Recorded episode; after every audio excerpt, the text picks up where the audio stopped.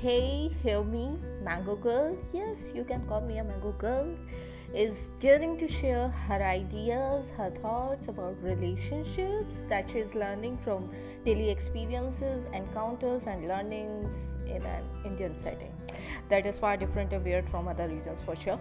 So the sharing could be poetic and descriptive as well sometimes as well. I hope we both now ready to laugh, cry, and smile all together. So let's begin the journey.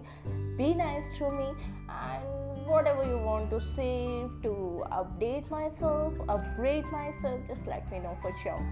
So let's begin the journey. Sarangya.